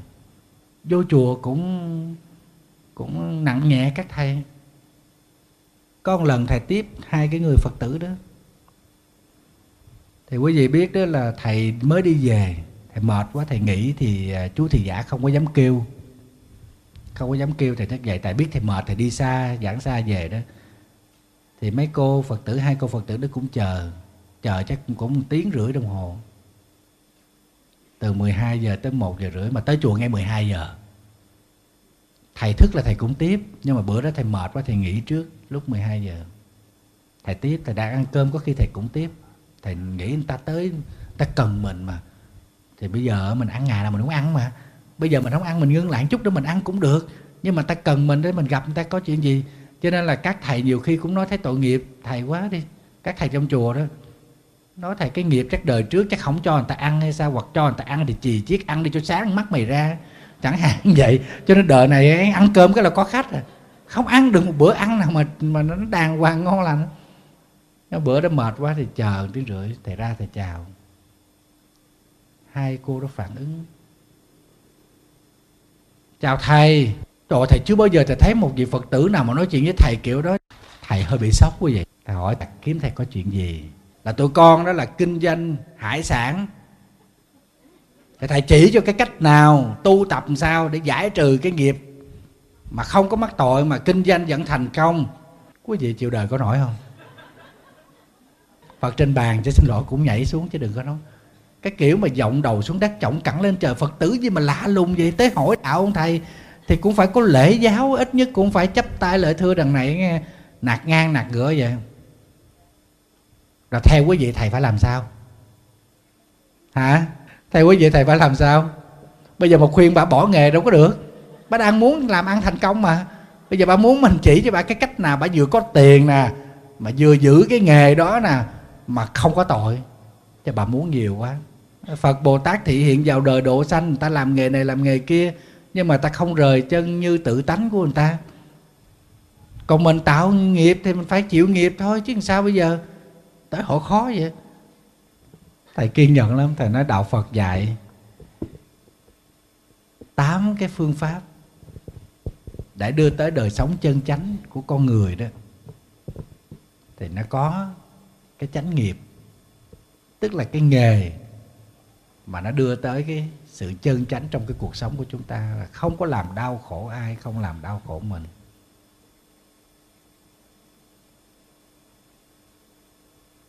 Bây giờ nè, hai cô lúc khởi nghiệp là có bao nhiêu tiền? Dạ không, lúc đó mượn của bạn bè 20 triệu rồi ra nghề. Thì hỏi rồi bây giờ đó, sau bao nhiêu năm tháng rồi bây giờ có bao nhiêu? Thì nói lại hỏi để biết là cái có của bây giờ với cái có của trước khi khởi nghiệp cái nào nó nhiều hơn? Trả lời mà rất là sắc sự. Bây giờ có được mấy căn nhà mấy chiếc xe rồi. Thầy cũng chưa bao giờ thầy thấy thầy kiên nhẫn như vậy nha. Thầy nghĩ mà bây giờ đó mà mình mà không kiên nhẫn á, là mình cũng không quá độ được mấy người này. Mà có khi mình sân si lên mình tạo nghiệp nữa rồi không chừng mấy người này đó, họ ghi âm, ghi đồ đó, rồi phát tán ra, nói, thầy thiện thuận đó là là là cũng sân si như quỷ. Thì kiểu đó là mất thần tượng lắm. Phải không quý vị? Trong suy nghĩ quý vị là thầy thiện thuận rất dễ thương, rất hiền lành. Phải không? Mà tự nhiên bây giờ mình trả lời giặc một, giặc hai với hai người này đâu có được. Nhưng mà thực tế trong lòng thầy suy nghĩ hai người này chắc là bồ tát. Bồ tát nghịch hạnh để tới đây để thử lòng kiên nhẫn của mình thầy hết một hơi thật sâu vô, thầy thở ra thật nhẹ, thầy nói, hai cô à nếu như mà thực tập theo lời của phật dạy chánh nghiệp, thì mình sẽ bảo toàn được cuộc sống, bảo toàn được tài sản. Còn nếu tiếp tục làm những cái nghề bất chánh, thì coi chừng sẽ không được cái gì hết, mất luôn tất cả những gì mà đang có, mà còn thêm tội báo nữa. Cho nên thầy chân thành, thầy khuyên hai cô nên dừng lại cái nghề này đi để bảo tồn được những căn nhà, những chiếc xe mình đang có đó. Lúc đầu mình không có gì, bây giờ có quá nhiều rồi. Đừng thấy thêm nữa. Đừng nhìn thấy thêm nhà, thêm tiền, thêm thêm vàng, thêm xe nữa. Có như vậy đã quá nhiều rồi. Đó. Rồi cái thứ hai là phải tập phóng sanh đi. Để chuộc lại cái lỗi lầm sát sanh bấy lâu nay. Đây là thầy khuyên chân thành còn các cô muốn làm hay là không làm là chuyện của các cô. Các cô cứ thử đi. Ba tháng sau trở lại đây gặp thầy. Thầy không biết trong lòng suy nghĩ thế nào. Hai người đứng lên chào. Rồi thôi, thầy cũng quên. Trong cuộc sống này có nhiều người mình gặp nhau mà. Thầy cũng đâu có để ý làm gì những người như vậy là thầy mau quên lắm. Tại vì mình nhớ mình cũng phiền. Ba tháng sau hai hai người này xuất hiện màn hai cảnh một. Nhưng mà hôm nay thật dễ thương nha quý vị. Mặc áo tràng nha quý vị. Không đeo hột sòn không gì hết. Còn bữa hôm á là trời ơi, mắt đỏ, mỏ xanh rồi đủ thứ. Nanh gút mọc đầy hết, hột sòn đeo từ đầu tới chân nó tóc tai thì ba bốn màu. Bữa nay, trời ơi, thùy mị dễ thương đi tới. Con xin sám hối rồi xin quy y với thầy. Con đã bỏ nghề cách đây một tháng. Là ở trong quán đó. Chính nhân viên với nhau, chém với nhau, ì xèo loạn xạ với nhau hết. Là phải bồi thường, phải đền này kia, cái nọ, cuối cùng dẹp tiệm. Cho nên là con thấy là thầy nói là chính xác họ cũng dừng lại.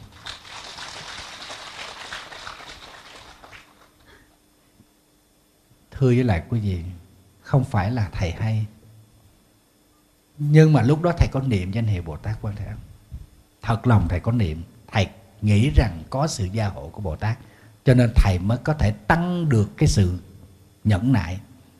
Chứ không có nhẫn nhục nhẫn nại thôi tức là kiên nhẫn để coi coi hai cái bà này bà bà bà bà bà, bà làm cái gì bà múa mai kiểu gì? Thầy rất là kiên nhẫn, tức là nhẫn nại để nghe. Khi một cái sự nhẫn nại mà được tưới tẩm bởi cái sự thông cảm và yêu thương, thì nó sẽ biến thành hạnh nhẫn nhục. Bồ Tát Quan Thế Âm của chúng ta thành tựu được hạnh nhẫn nhục này. Qua cái câu chuyện quan âm thị kính thầy kể quý vị nghe đó. Ở Trung Quốc thì có quan âm diệu thiện dân dân cho nên chúng ta niệm danh hiệu của Bồ Tát Quan Thế Âm. Chúng ta chấp tay đảnh lễ ngài. Và chúng ta phải hiểu rằng ngài đang trao gửi cho chúng ta tình yêu thương thông qua một cái pháp thực tập, đó là nhẫn nhục. Hoàn toàn không giống như quan niệm của thế gian nhịn là nhục. Mà ở đây chúng ta quán chiếu về những cảnh phủ phàng trong cuộc sống của mình chúng ta thấy nó bằng tâm chứ không phải nhìn nó bằng con mắt. Chúng ta nghe nó bằng trái tim chứ không phải nghe bằng lỗ tai. Chúng ta có sự thấu hiểu như thế, thì chúng ta có thể bằng lòng với cuộc sống hiện tại.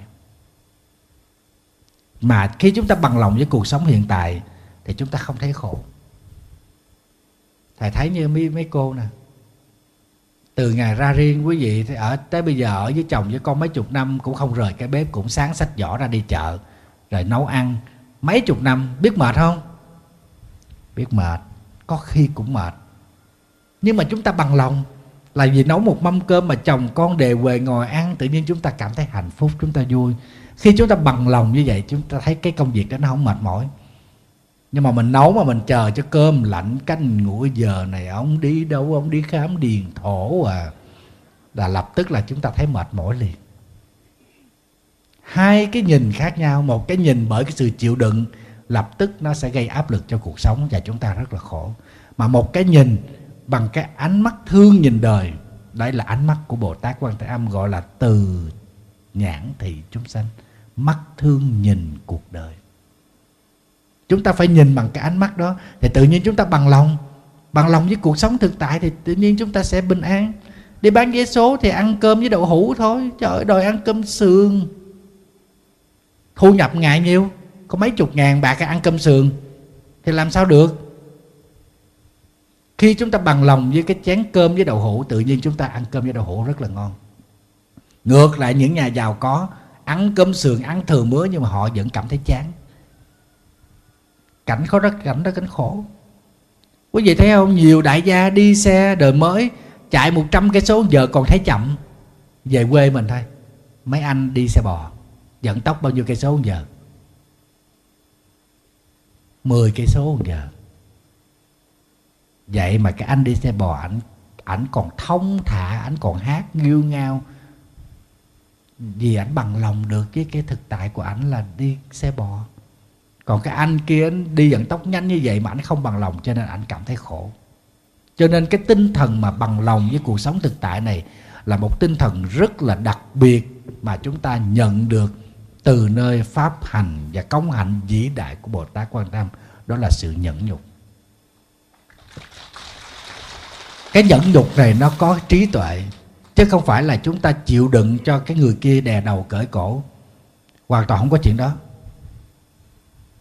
ông đi đâu, ông cứ nói với tôi một tiếng. Hôm nay tôi đi về trễ, bạn cơm trước. Chứ không có cái chuyện mà ngày nào mà tôi cũng ngồi đây tôi chờ cơm ông. Xin lỗi tôi là vợ ông chứ không phải tôi là ô xin phải không mấy cô? Tức là chúng ta chấp nhận, chúng ta chờ, chúng ta nhẫn nại, nhưng mà chúng ta có sự can thiệp bằng tội giác nói tử tế đàng hoàng, ông đi đâu ông báo cho tôi biết để nhà tôi lo, tôi chuẩn bị, hoặc là tôi sắp xếp công chuyện, chứ không có phải mà cái chuyện đó. Đây là một cái sự thỏa hiệp với nhau, trao đổi với nhau trên cái tinh thần cùng xây dựng cuộc sống.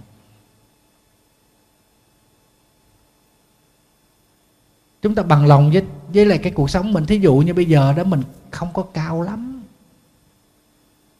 Mình cao có thước 45 mà. Thì mình biết là cái nghiệp của mình đời trước cao ngạo cống cao ngã mạng, khinh thường người khác trên đời này sanh ra mắc quả báo là chiều cao khiêm tốn. Chứ không cần phải độn đôi guốc hai tấc. Nó đi lạng qua lạng lại té lòi bản họng tại vì người ta nhìn vô cái đôi guốc người ta biết mày lùn rồi, con à. Phải không quý vị? Bây giờ đó, cái lỗ mũi mình mình sanh ra nó không có được đẹp, không phải là mũi dọc dừa thì mình biết là nó còn xẹp xẹp, nó hỉnh hỉnh, mình biết mũi hay ngửi mùi hương bất tịnh. Cho nên bây giờ nó mắc quả báo lỗ mũi hỉnh, lỗ mũi xẹp này kia kia nọ.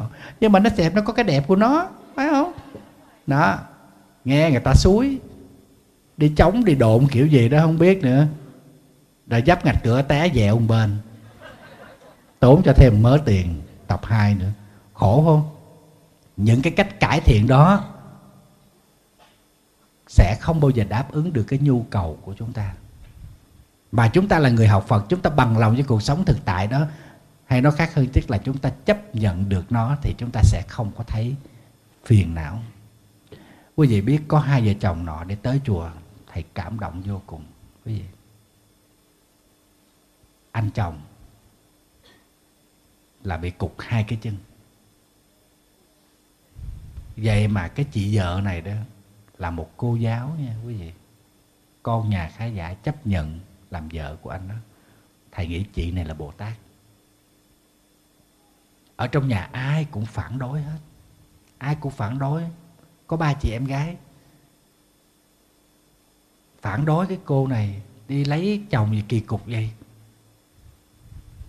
Nhưng mà sau 15 năm thì trong ba chị em gái, cô này là người hạnh phúc nhất anh này ảnh cục hai chân, ảnh bằng mọi cách ảnh bù đắp cuộc sống cho chị này. Chị này chỉ đi dạy học thôi về nhà, trong khi ảnh cũng có nghề học nghề điện. Kỹ sư nha quý vị, làm nhưng mà cơm nước rồi một tay ảnh lo hết, giặt giũ con cái rồi kia ảnh lo hết.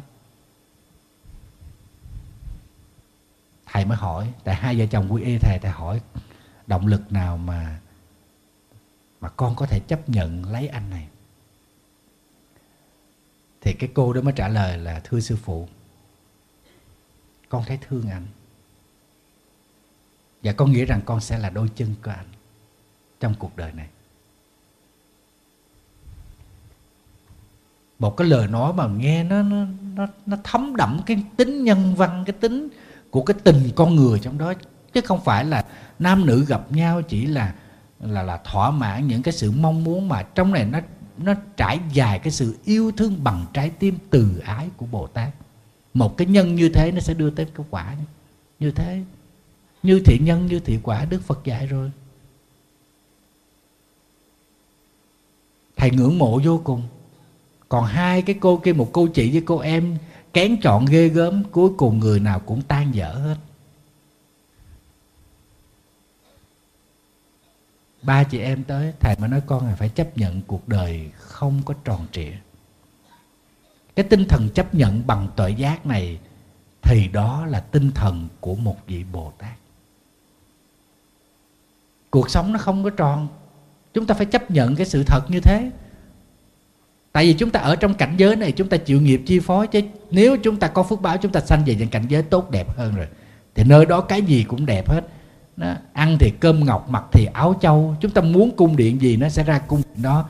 Chúng sanh ở các cõi trời là vậy đó. Phước báo lớn vậy. Còn mình ở cảnh giới này là chúng ta luôn chịu những cái thứ không có vừa ý mình không có bằng lòng mình. Mình phải chấp nhận nó và mình đồng ý với nó trong cuộc sống hiện tại. Tự nhiên mình sẽ cảm thấy hạnh phúc. Đừng có so sánh nhiều cô chợ nhìn chồng ta mắc ham. Nhìn chồng mình muốn kêu công an bắt. Mấy cô có so sánh vậy không?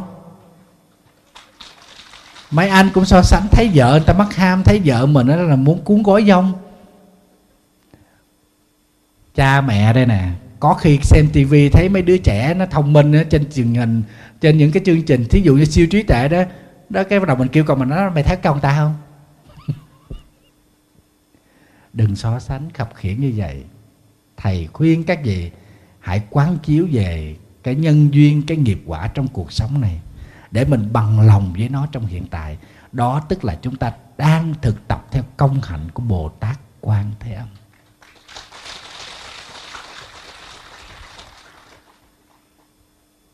Nếu như thế, chúng ta đã gieo được một cái nhân tương ưng với lại cái hạnh nguyện của bồ tát quan thế âm thì trong bất kỳ hoàn cảnh nào, chúng ta xưng niệm danh hiệu của ngài. Chúng ta đọc tới cái tên của ngài, kêu gọi ngài, thầy đảm bảo rằng ngài sẽ ứng hiện. Tùy theo hoàn cảnh mà che chở, giúp đỡ sẽ chia với chúng ta vượt qua những bão tố phong ba của cuộc đời. Để cho chúng ta an ổn hơn, hạnh phúc hơn, bình yên hơn như vòng tay của người mẹ hiền sẵn sàng chìa ra ôm con vào lòng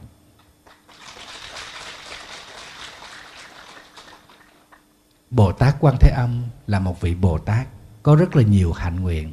Khi hiện ra thân nam, khi hiện ra thân nữ, khi hiện ra thân tỳ kheo, khi hiện ra thân quốc dương, dần dần tùy theo quốc độ, hoàn cảnh mà Ngài ứng hiện tới để quá độ.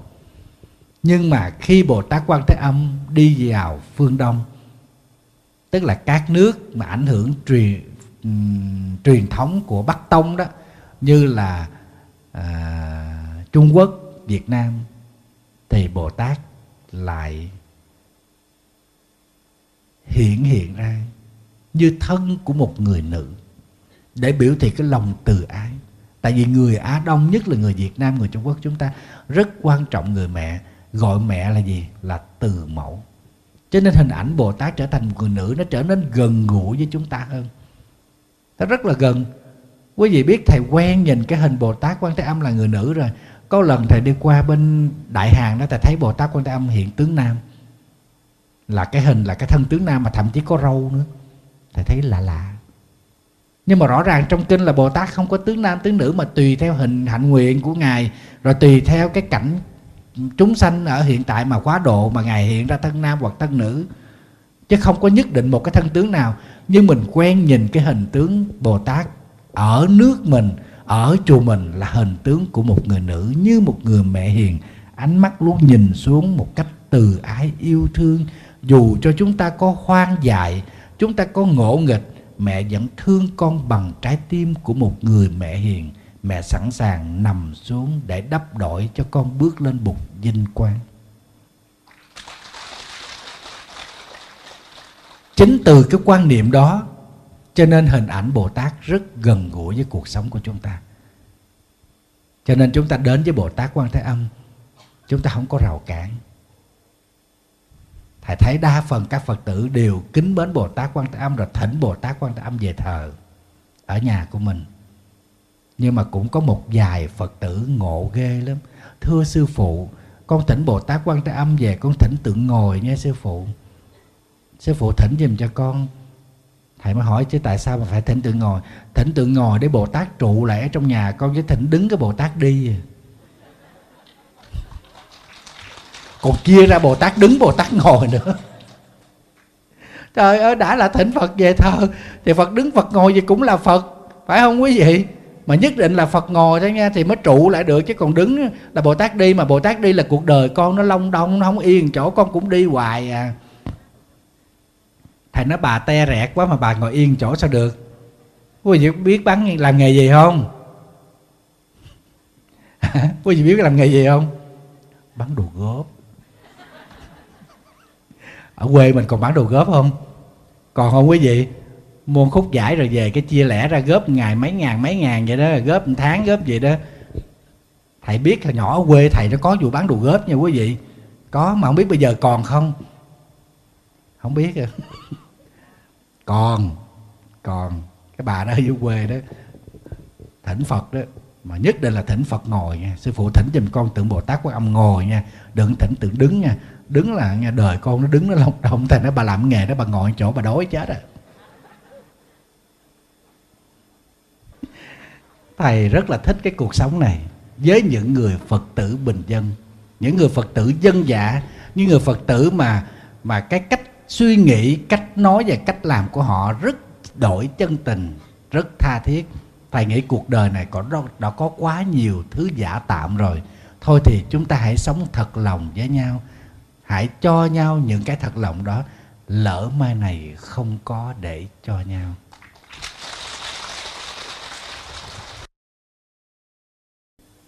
Xin thưa với lại quý vị phật tử, mình đã là phật tử rồi mình phải tu thiệt.